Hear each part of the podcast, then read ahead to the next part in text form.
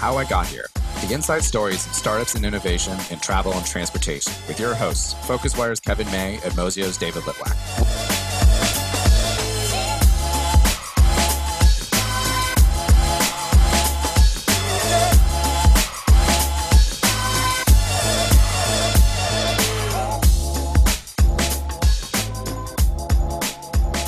Hello there. Uh, good afternoon, good evening, wherever you are. Uh, welcome to uh, How I Got Here. Now, many of you will realize that it's been a couple of weeks. It's actually been about 10 weeks uh, since we had an episode of How I Got Here.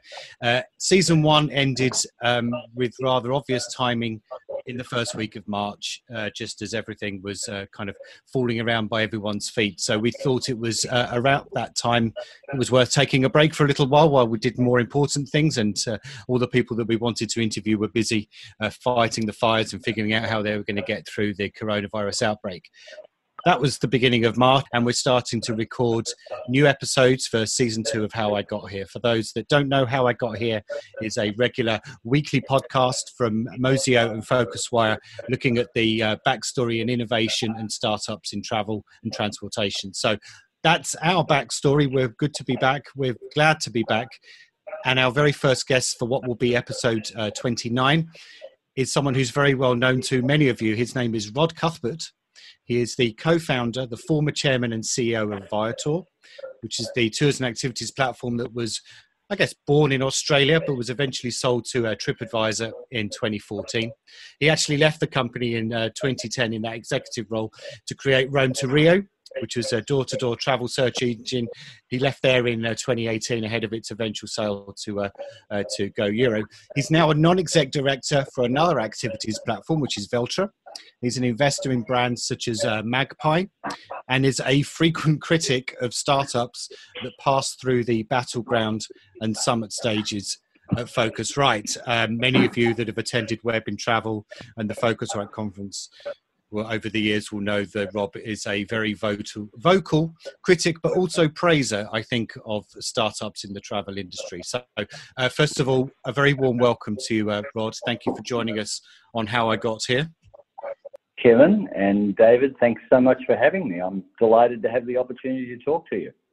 Okay, right. As is tradition, and this tradition will stick with in season two is that we always ask our guests a very very simple question and we ask you to uh, uh, to respond in as succinctly as we know that you can rod.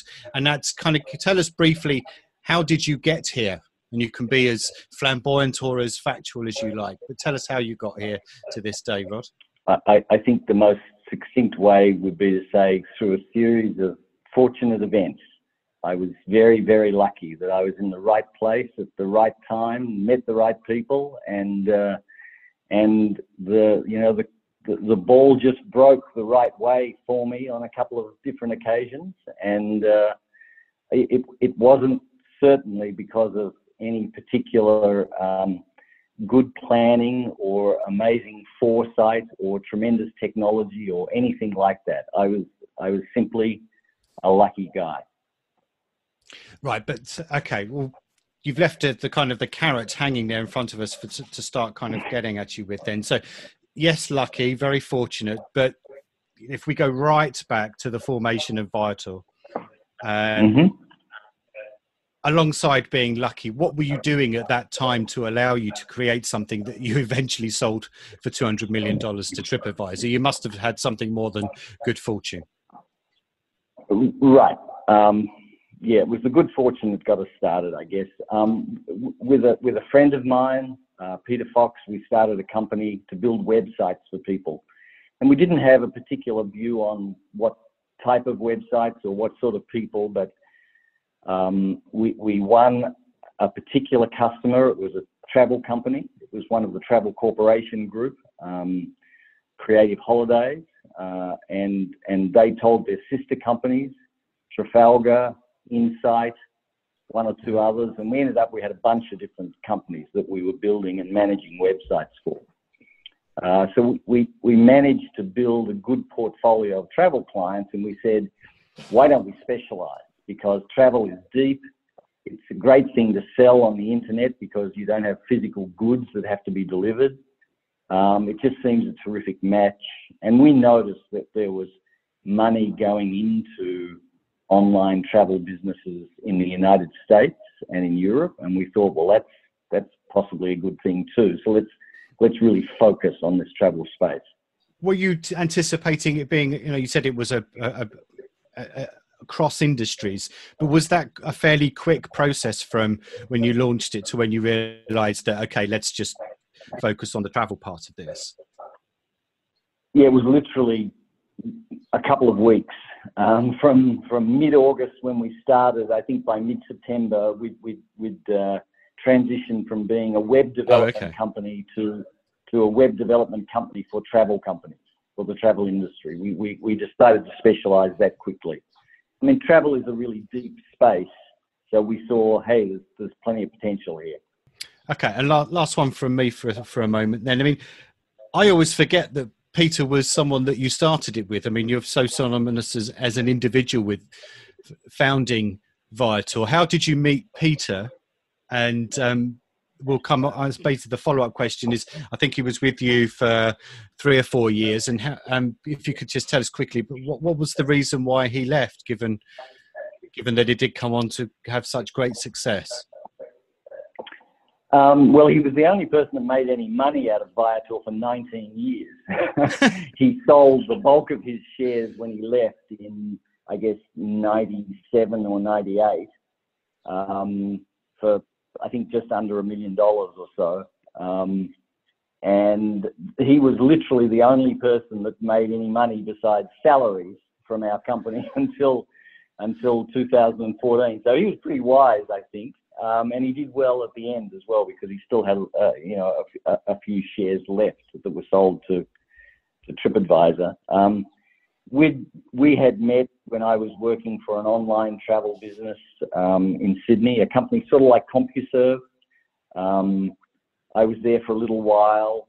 I left to join Peter to do something independently. Um, I just, you know, I'm not a great employee. And I figured uh, I, I, would probably be better as an employer. Okay. So hey, actually, I'm going to follow. Sorry, yeah. sorry, David. I'm just going to follow up there because you did. That was great. Why would you say you're not a great employee? Um, well, I think that uh, you know I just follow my heart and my gut on things. I make decisions for reasons that sometimes I'm not even quite sure myself why I've made the decision to go in a certain direction or hire a certain person. And in a corporation, you have to, you've got to justify your decisions. Um, as an entrepreneur, particularly, you know, if, if, if you're the boss and, and you've got your own money at stake, you're not so much in that position. Once you get a lot of investors involved, you are, but in the early stages, you can uh, you can you know plot your own course without having to you know justify every move that you make. And there is a lot of decision making early on in a startup. You know, literally hundreds of decisions, much more than when you're in a corporate environment. Yeah. So, Rod, I want I want us to delve a little bit into some of those decisions and the kind of the, the process uh, by which you started Viator. So, I don't think we've heard the full timeline yet from uh, you know mm-hmm. when you uh, started kind of working for uh, uh, the travel group. I forget the the ones that own Trafalgar, uh, and then how did you make the transition from deciding you want to start Viator? what was the original insight? And I'd just love to. And I know that you guys there was a huge amount of time between and kind of uh, you know when you started it and when you actually sold it. And and I think that's something a lot of entrepreneurs can potentially sympathize especially anyone in the travel industry right now who's probably not going to be able to sell their company for a couple of years. Um, but let's like let's delve a little bit into more into that timeline. Yeah um, it's it, it's pretty interesting uh, and and this is one of the lucky things that happened. Um, we uh, we built websites for a couple of years uh, lots of websites probably over 100 for various clients. Uh, and we got pretty good at that. We had good designers. Um, we hired a guy called Jordan Digby who built some good tech for us that allowed us to, you know, create templates and get people up and going really quickly. And remember, this is back in in the mid 90s when when the tech wasn't all that uh, all that flash. In fact, flash was a thing back then for a little while, uh, if you remember. Um, we hired a woman called Jill Hazel who had been working at, at, at Sabre. uh, in around 1997. And she heard through her connections just before she left Sabre that, that Sabre was putting together a project and looking for a third party who, who had web expertise to build them a web based system so that travel agents could sell ground product. Essentially, what they were describing was Viator. Uh, it was a, a Viator for travel agents. And the idea being that Sabre, you know, saw that uh, their space was getting more competitive uh, that they would probably start to lose share to other channels and they wanted to increase the number of products they had to sell. So an obvious one was what they called ground product, tours and activities. So we, um, Jill organised for us to pitch for that business. Um, they had there was there was a couple of women who worked for Sabre who came down to to meet with us, and I had a particular insight in one of the, the, the meetings that we had with them, and that was that these two women, they really liked Sydney. They, I mean, they loved it. They had come down from Dallas, Texas, which, you know, maybe you've got some participants on on on, on the webinar here that are from Dallas, Texas. It's not it's not a tourist destination. Um, it is a centre of commerce. Um, Sydney is is an idyllic city. And I lived in Bondi, and we went out to the to dinner at Bondi Beach on a couple of evenings, and, and they really enjoyed it. And I said to them, I said, look, if we win this contract and you go with us and, and not the company in New York or the company in London that you're talking to, I said, I, I think it would be good if you came down on a quarterly basis over the course of the year that it will take us to build it to review progress because if we go up to you, you know, we would only be able to afford to have one of our engineers go up. But if you come down, you know, you, you can see the whole team, etc. It was a flimsy argument, but it it um, it built on the certain knowledge that I had, which was that they really, really loved the idea of being in Sydney, Australia, and uh, we won the contract. So take me from there to you know establishing Viator.com because that sounds like that was a Sabre contract, right? Is is that correct? So that that wasn't that's definitely not what it ended up. Yeah. Ended up building. Yeah, good good catch. So we built it. It took us a year. They came and visited with us every quarter. Uh, they, really enjoyed their travel, um, and then uh, lo and behold, Sabre had one of what turned out over the course of Sabre's you know, long history, they've often had a purge where they've they've fired a good percentage of their uh, of their staff. Um, and around 1999, 2000, I can't remember the exact year, they fired an enormous number of people, um, including all of the people, uh, bar one, I think, who had worked on our project, but certainly the vice president who had commissioned the project. So literally this project, this product that we had built for them, was left without an owner.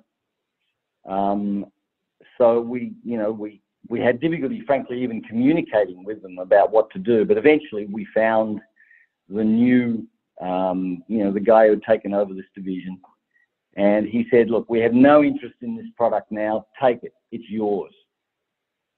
We built it for them. They paid for it, uh, and they said, we really don't want it. It's not on our product roadmap anymore. You're you're welcome to go ahead and use it yourself. Hey, just a, a follow up on that one, Rod. I mean, how think did the land? How different do you think the landscape would have been, both for you and for tours and activities, if Sabre hadn't canned that particular project? Uh, well, uh, very different. I think large corporations are not good at at at these sort of innovative projects. You know, once they had gotten their hands on it, I think they would have screwed it up. Um, and frankly, um, you know, we didn't. It, we made the product available to travel agents, and travel agents didn't really sell much ground content. Yeah. Um, so I don't think it would have been a success for them. Uh, so I think we probably would have gone on to doing something else, and you know, hotels or cruises or, or some other thing, and we wouldn't be talking. I wouldn't be talking to you here today. and just to, just to, again on that, the, but the way the landscape evolved, you know, some say that you know Viator pretty much pioneered the kind of tours and activities booking space for consumer booking space, and mm-hmm. that that potentially would have set things back if Sabre had bought it, and then as as you uh, um, predicted, they may have well have canned it. That may have put the whole industry, the whole se- sector of the industry back a couple of years. Do you would you say or not? Uh, oh, I think Kevin, frankly, a lot longer than that. Um, I think as as the story rolls forward and we go out and start raising funds and talking to uh, people about investing in Viator, what we discovered was that there was just there was just no interest in the tours and activities space. Um, I, w- I will I will pick a quote from a few years forward because it's relevant right now. Um, you know the name Rich Barton. Rich was the the founding CEO, I think, at Expedia. A very, very experienced and savvy guy who talked himself when he gave presentations on, Expedia's um, long-term goals. Talked about wanting to be able to sell, you know, a flight to Fiji, a hotel in Fiji, and surfing lessons in Fiji. So he, he understood that. In 2005, Barrie Seidenberg and I were out raising money and we met with Rich Barton. He was uh, a venture partner at a venture capital company in, in the Bay Area. And he said, and I wrote it down in one of my notebooks because I, I felt it was, it was something I wanted to remember perfectly well, his words. He said, is tours and activities even a thing? And I said, huh? And he said, is it even a big enough market? And I said, Rich, what do you think people do when they get there? I mean, do they go because the flight is so great or because they really love those, you know, 20 square meter hotel rooms at the Hilton? No, man, they go to do things. They go to the museum and and to do tours and sightseeing and all that sort of stuff. And he's like, yeah, I know, but like, is it a really big market? So, yeah, I think if we hadn't have done it, I think it would have taken a while for it to get the momentum that we that we created over a long period of time. We do, I mean, we de- definitely didn't have.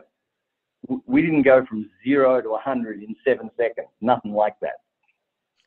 What's What's interesting about your story is I feel like you guys were very early to the market, and, and I have a, a question I'd like to ask later about timing and kind of how you how you viewed uh, view that. But um, before we get to that question, I want to understand. I, kind of coming back on what Kevin said about like moving the industry forward. I feel like because Sabre helped you bootstrap this almost, you guys were maybe years ahead of when a tours and activities company should have even existed. So you guys, I like, I'm curious. I'd love to uh, understand a little bit more about how did you drag the industry forward? Like, I imagine there were a lot of small tours and activities providers that were not selling anything online at this point.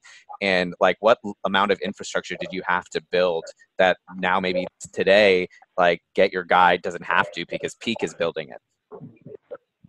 Yeah, it's really interesting. Um, certainly, if Sabre hadn't come up with the idea, we were not going to have. We would not have come up with the idea. We were not talking to, uh, you know, sightseeing tour operators anywhere in the world. It just wasn't on our radar. We were talking to multi-day tour companies like like Trafalgar and Insight and Intrepid and you know all of those sorts of companies who offer those you know multi-thousand dollar you know seven and 14 day tours. Yeah we interviewed travis from um, TourRadar and that's kind of his more his area right? Yeah. Um, and that didn't really pop for a long time either. Um, so it was definitely sabre that, that dragged us along. I guess the next you know we we went out we took that product that we built for Sabre, and we went out there with a with a B2C product and a B2B product. And um, we signed Rich Barton because he wanted to sell surfing in Fiji.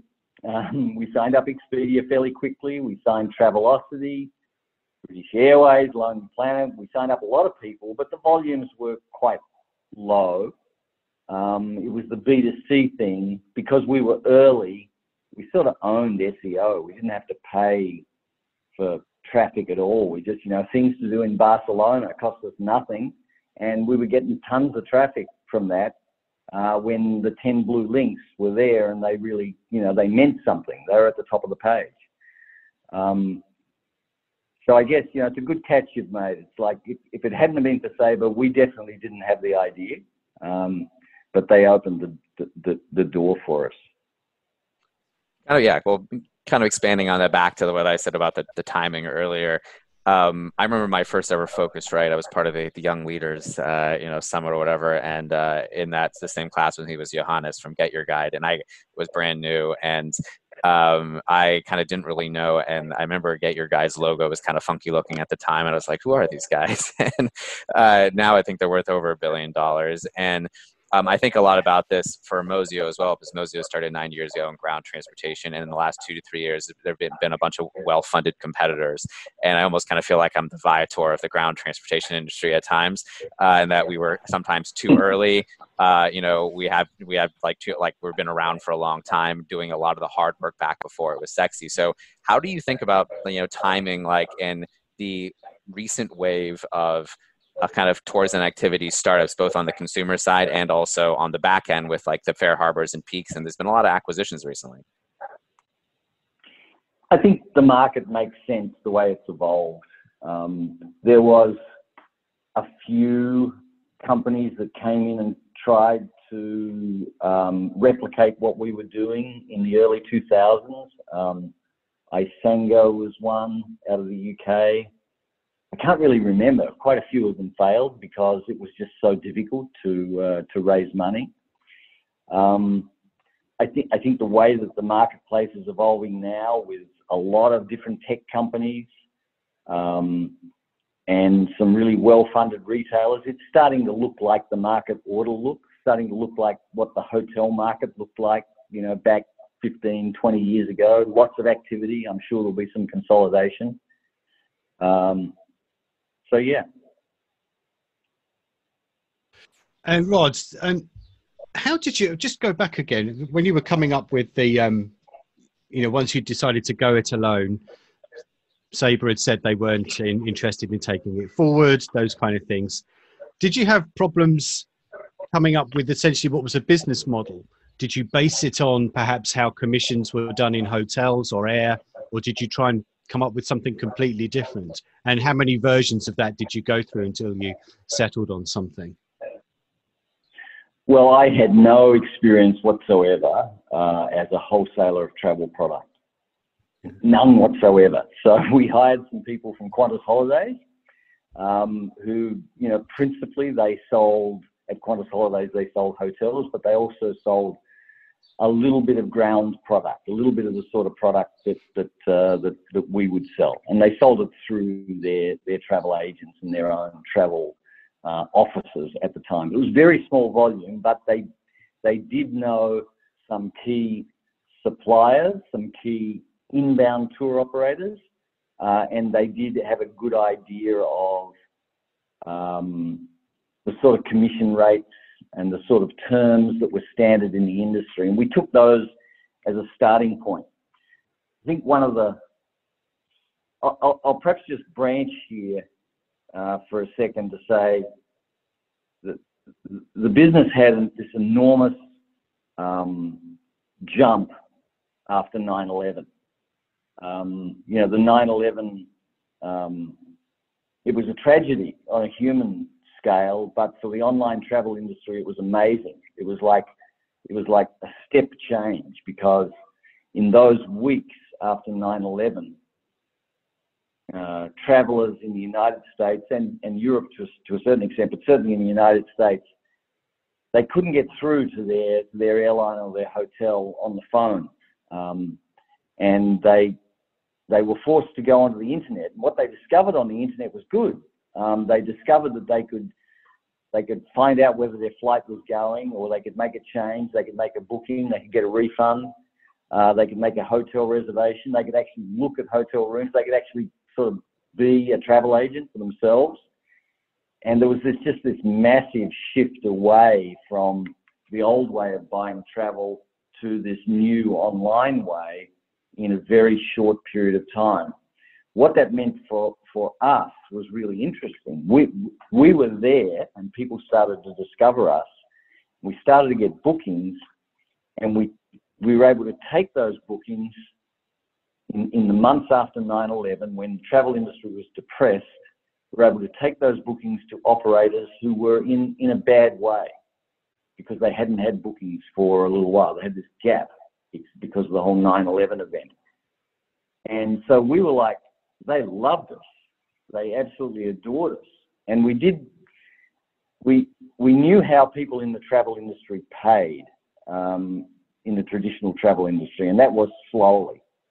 Um, you know, travel wholesalers and agents didn't have a reputation as being good payers. So we decided we would pay people on time, that every month on the 15th of the month, we would pay our operators and we would pay them not only on time, but we would pay them directly into their bank account, which this is 2001, 2002. This was, this was new stuff. The combination of those two things laid a sort of a, a, a foundation for our business where universally our, our, suppliers really liked doing business with us. So that was a really critical time for us. And a couple of decisions. They weren't lucky decisions. I think they were actually, you know, thought through decisions that we made, but they turned out to be small but really crucial things that we did.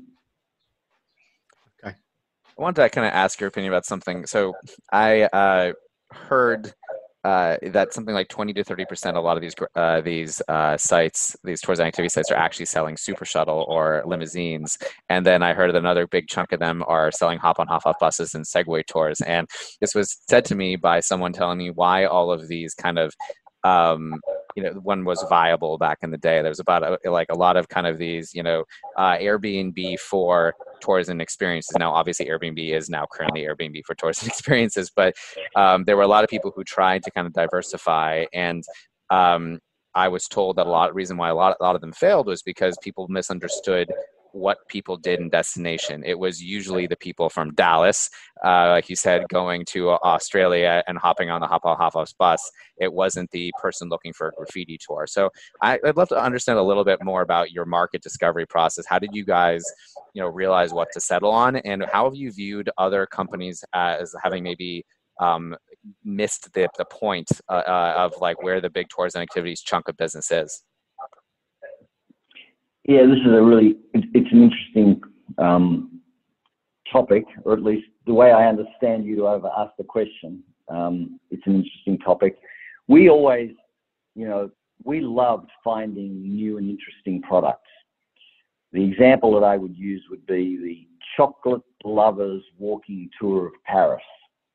It's a really good tour. I've done it, um, and it's really cool. And we had this theory that you know we we're going to prosper because we, we're going to have all of these cool things that we've discovered that are sort of on the edges there, you know, like the graffiti tour of Barcelona, et cetera, et cetera. And that's going to drive our business forward. And, and in a way they did. The fact that we had those things was important. But I can tell you that when people go to Paris, they don't do the chocolate lovers walking tour. They do the hop on, hop off bus. They do the, the Eiffel Tower. They do the Louvre and, and Versailles, etc. There's a there's a small core of products that they do.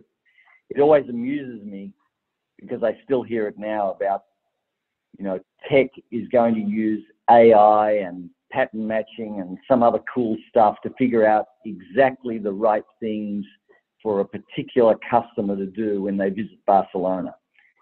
I can tell you what they're going to do when they visit Barcelona. I already know what they're going to do. Everybody does a certain set of things. They do this, you know, they, when they come to Sydney, they do the bridge climb, etc. There's just like there's no need for all that cool tech. Um, once you've got those core products, the other things are like icing on the cake. Yeah, did I almost, really answer your question then, or yeah. did I just go off on my own tangent? No, I mean we encourage tangents here, uh, but no, like that's exactly kind of part of what I was getting at is that I feel like very often in the travel industry, people um, build a product they want as opposed to listening to the market and what the market needs. And uh, we all like to think of ourselves as not average, normal, uh, doing the Segway tour or what everyone else is doing.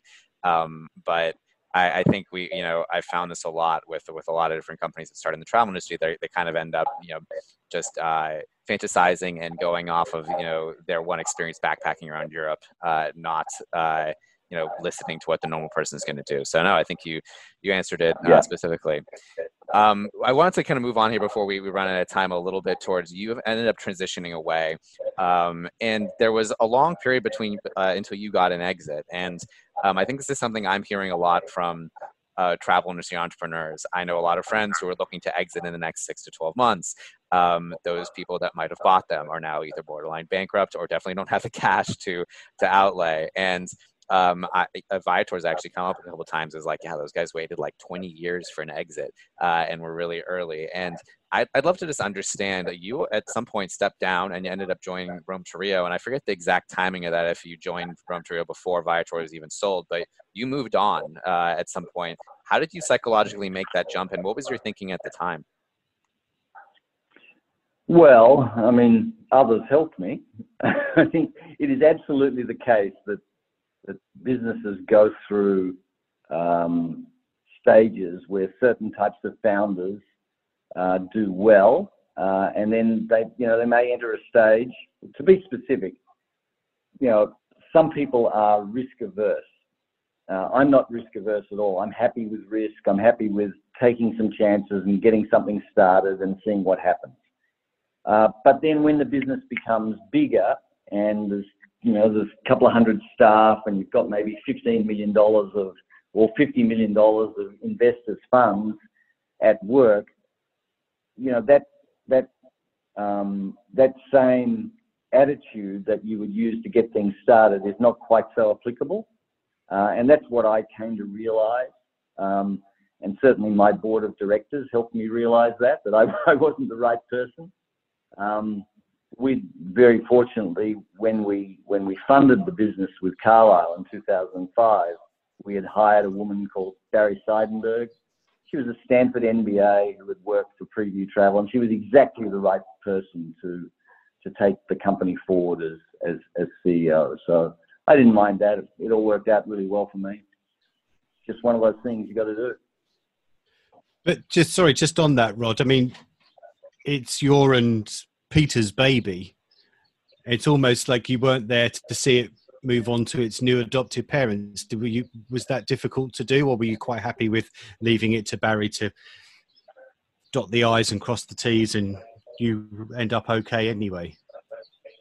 Oh yeah, yeah. I would never have been able to get it. You know, I think we were doing you know forty or fifty million dollars annual revenue in 2010 when I left, and it was four times that. And I would not have been the right person to take the company on, on that part of the journey. That's a very spreadsheet driven uh, part of the journey, and I'm not a spreadsheet guy at all. Yeah. I want, I want to you know talk a little future looking here in our last few minutes. Um, you know, hate to set you on your uh, favorite subject of Google and everything, but uh, there was, uh, you know, there's a lot that's going to change in the travel industry. You just mentioned 9/11 about how, you know, despite the human tragedy, it was actually good for the travel industry or the online travel industry specifically. Um, I'm curious, what are you seeing, you know, going forward uh, for us now? Well, uh, yeah, I, I just wonder how valuable anybody's insights are at all. You know, we're, we're, we're in such a space of not knowing when this is going to end. And I think one of the key determinants of how it looks after it's all over is how long the lockdown lasts.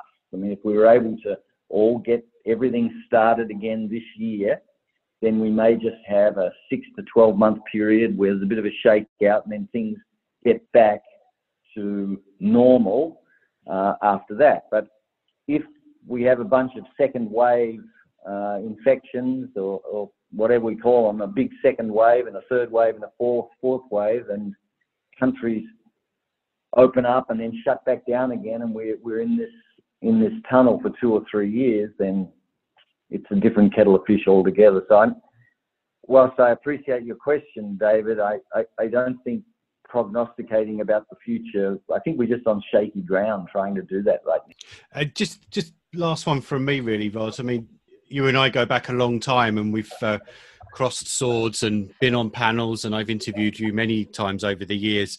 Um, maybe I've maybe I've just never been making excellent notes or remembered, but I never quite heard you say how lucky you say you've been over the years. I wonder whether that's something that you've decided you've been lucky as the years have advanced and you've gone through the the entrepreneur phase and you've gone through another couple of businesses. Now it's now that you consider yourself lucky.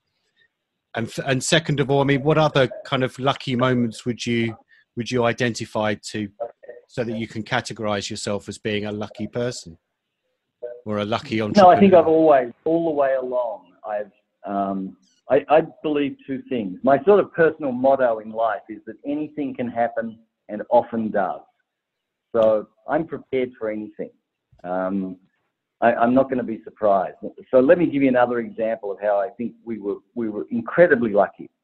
We were raising money in 2005, and we didn't have a lot of money left. We needed to raise funds. Our Australian investors had been very patient, and they'd They'd followed on a couple of times, but they were sort of tapped out. We needed a, a US investor to come in with 10 million bucks, which at the time was a fair bit of money. Um, we saw, Barrie and I probably saw 25 or 30 venture capital firms, and it was always the same. They liked it, but travel, tours and activities, you know, not a thing. So we were literally down to the last name on our list, which was a company called Carlyle Ventures, which and Carlyle didn't even really have a venture fund. They're a private equity firm that usually does like oil and armaments and all sorts of other stuff, much bigger than than what we were looking for. But we took a meeting with this dude um, in San Francisco, and the meeting went just like almost all of the 25 meetings before that. And at the end, he said, Yeah, great. Um, I'm going to talk to my partners and uh, I'll come back to you, which I knew at that stage meant I'm not coming back to you. Or if I do, it'll be to say, We're not going ahead with this. So we got up to leave and I picked up this dude's card and I looked at his name and his, his name, uh, Allan Thygesen. He's at Google now. And I saw it was a, you know, I thought this is a Danish name. And I said to him, Are you Danish? And he said, Yeah, why? And I said, Man, sit down. We're almost related. And he said, What are you talking about? And I said, Mary Donaldson. Mary Donaldson, who is that? And I said, She's going to be the next Queen of Denmark. The backstory is that I'm from Tasmania, and a Tasmanian girl had fallen in love with and married Prince Edward of Denmark a few years earlier. Um, she had met him at the Olympic Games in Sydney um, by chance at a bar, I, and I knew the whole story. And um, this guy, this Carlyle investor, Alan, like most Danes, was a monarchist at heart and really wanted to know the story, but was starved for the details because in America he just wasn't hearing he wasn't seeing the Danish press. So he sat down, he said, Tell me everything. And we spoke for another 30 or 40 minutes. And we developed a rapport right there around the subject of the, um, the heir to the Danish throne, a commoner from Tasmania, just like me, another commoner from Tasmania. And at the end of the meeting, he said, This was fun. This was fun. Uh, I'm going to talk to my partners and maybe we'll see you again. And he did, and we did, and they invested, uh, I think, 11, 15, something like that, million dollars, and it all worked out. That was really lucky. So the moral of the story is to come up with a backstory that you can kind of woo your investors in. That's absolutely nothing to do with the business, and maybe to do with their hometown or their home country. Really, that's it, right? Um, look, I think in 99 cases out of 100, it just wouldn't have been relevant. It, it just it was just there, you know. It was like, oh my God, you're from Denmark and I'm from Tasmania. You know, what, what a weird connection this is. it was just a thing. David. Yeah, well, I think our time's up. Uh, so, you know, thanks a lot, Rod. I think this is a uh, been a great interview to kick us off for our season two. Um, so, uh, to recap for everyone listening, this is How I Got Here, Mozio and FocusWire's weekly, uh, again, weekly podcast uh, about the future of transportation and travel. Uh, and thank you very much for your time. Thanks, Rod. David and Kevin, thank you. I really enjoyed talking to you. Thank you. Thanks for listening to the How I Got Here podcast. We'll be back next week with more insight stories behind startups and innovation in travel and transportation. Check mozio.com slash move for a complete write-up of the highlights of every podcast with translations into five languages. And get your daily dose of news on the digital travel economy by subscribing to the newsletter at focuswire.com. See you next week.